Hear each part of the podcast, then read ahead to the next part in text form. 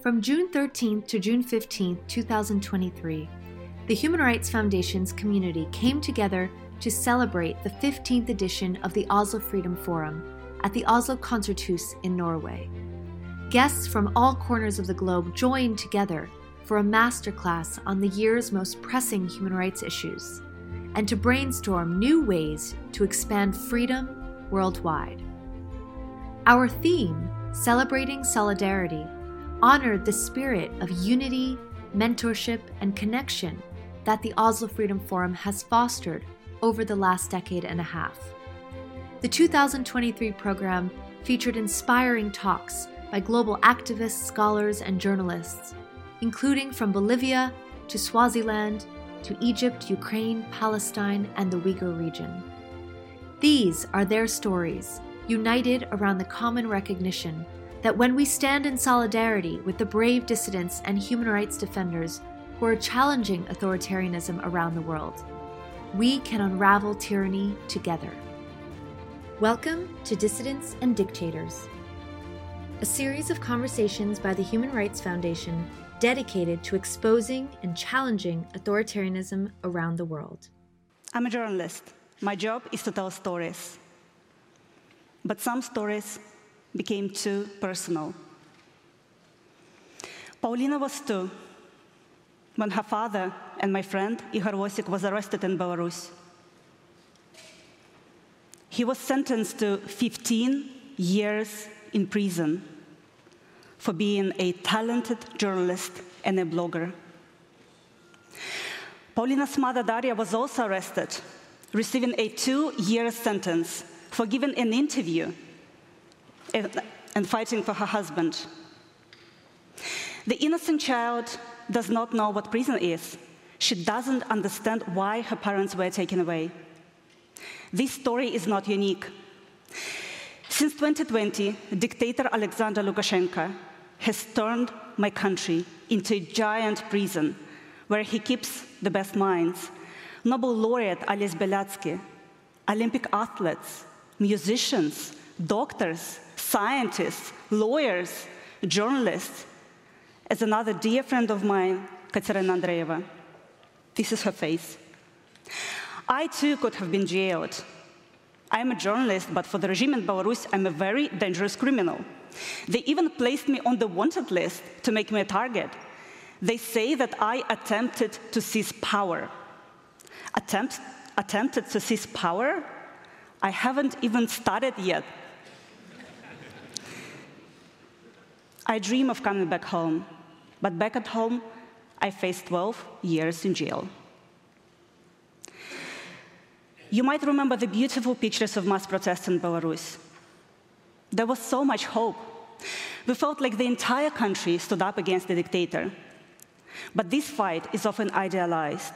These pictures have a dark and painful side. So here is the tragic story of the Belarusian revolution. I witnessed my friends' backs and legs turning dark blue after the police beat them.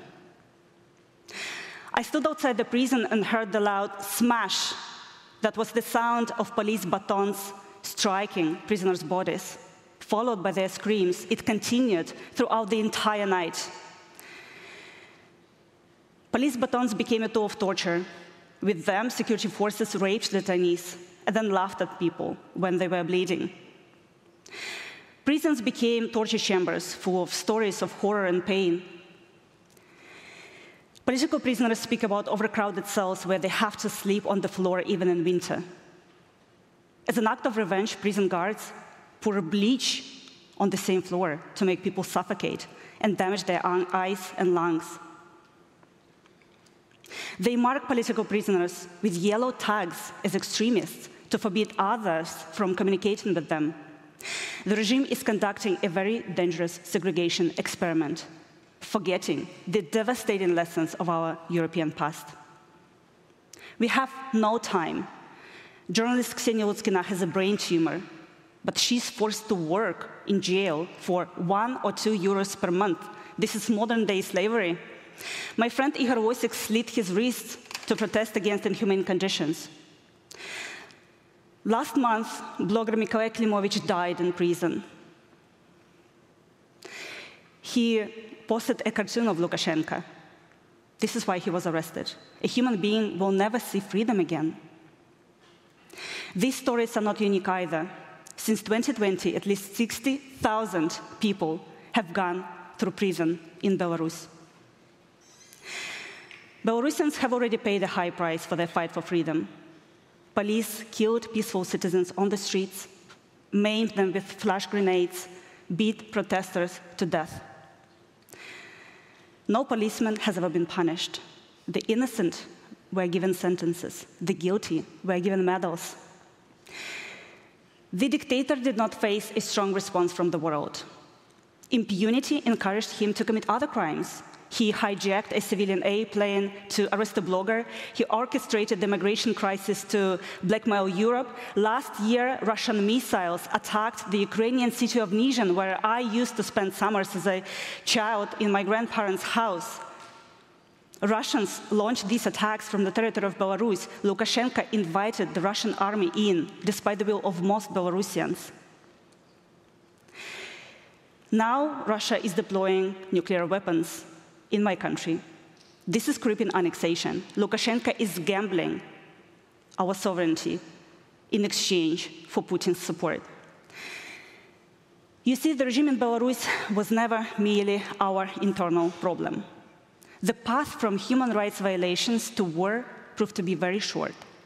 Without Lukashenko's help, it would be hard for the Kremlin to invade Ukraine. This is why the world cannot turn a blind eye on Lukashenko's actions. We must stop Lukashenko. Yes, destroying the oppressive system is very hard. It's been built for 30 years, but Belarusians have also been protesting for the past three decades. So let me take you on my personal journey for freedom. I was only five when Lukashenko was elected. He immediately took control over the media, parliament, and courts. People went out onto the streets. A brutal response followed.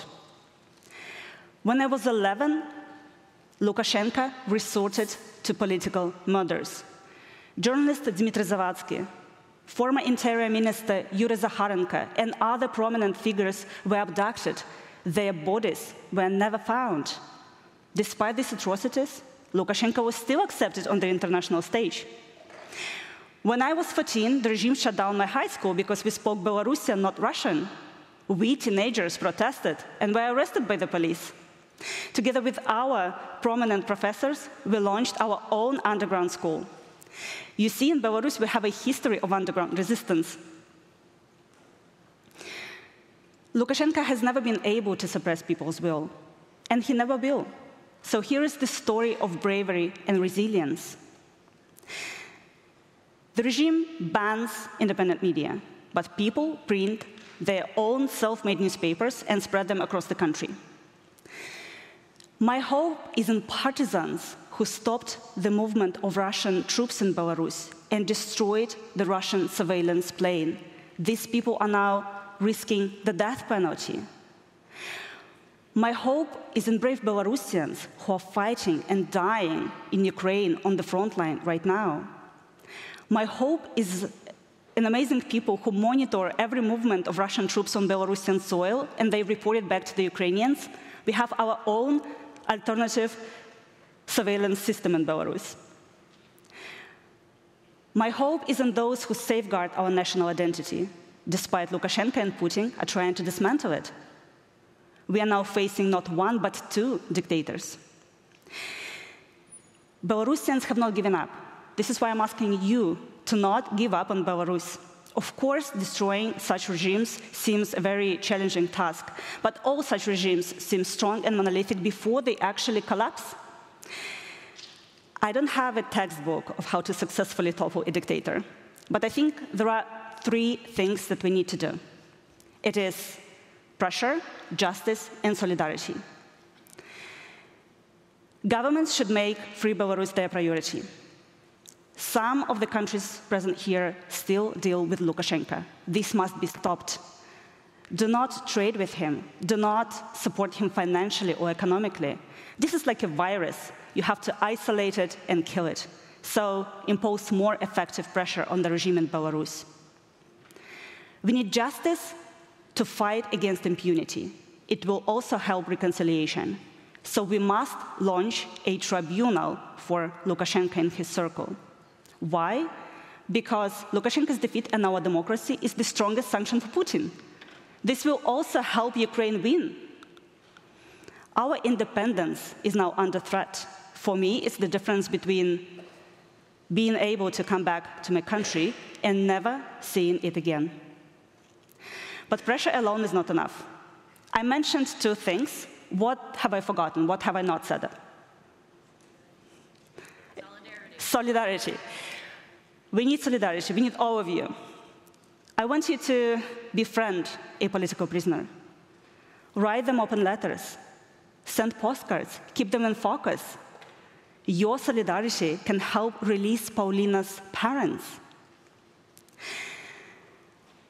Optimism can be naive, but hope requires action. May I ask you for a favor? I would like you to reach out under your seats right now. You will find a piece of paper there.